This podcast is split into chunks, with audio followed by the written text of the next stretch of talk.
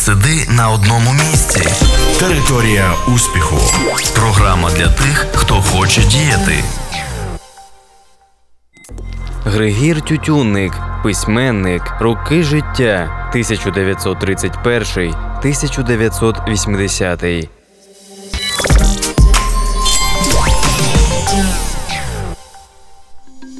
Григір Тютюнник народився в селі Шилівці на Полтавщині в селянській сім'ї. У 1937 році батька заарештували і відправили на заслання, з якого він не повернувся. Після війни Григір Тютюнник вступив у Зіньківське ремісниче училище, бо там одягали і годували. Учився виключно російською мовою.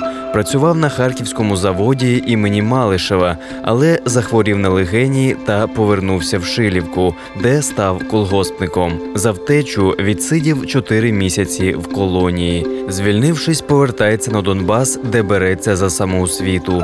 У 1951-му Тютюнник пішов до армії, служив у морфлоті радистом на далекому сході. Після демобілізації закінчив вечірню школу, працював токарем у вагонному депо.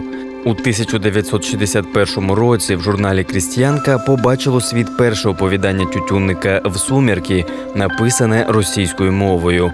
Автор невдовзі переклав свій твір на українську і відтоді писав лише рідною мовою. Після завершення навчання в університеті Тютюнник виїхав на Донбас, де учителював у вечірній школі.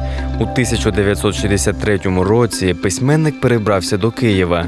Працював у редакції газети Літературна Україна, в сценарній майстерні Київської кіностудії імені Довженка, у видавництвах Радянський письменник, Молодь, Дніпро та Веселка. У 1966 році вийшла перша книжка прози Тютюнника Зав'язь. Пізніше побачили світ збірники новел Батьківські пороги, Крайнебо, Коріння, книжки для дітей Ласочка, Степова казка, Повісті Климко та Вогник далеко в степу. У 1980 році Григіру Тютюннику присуджено літературну премію імені Лесі Українки. Територія успіху.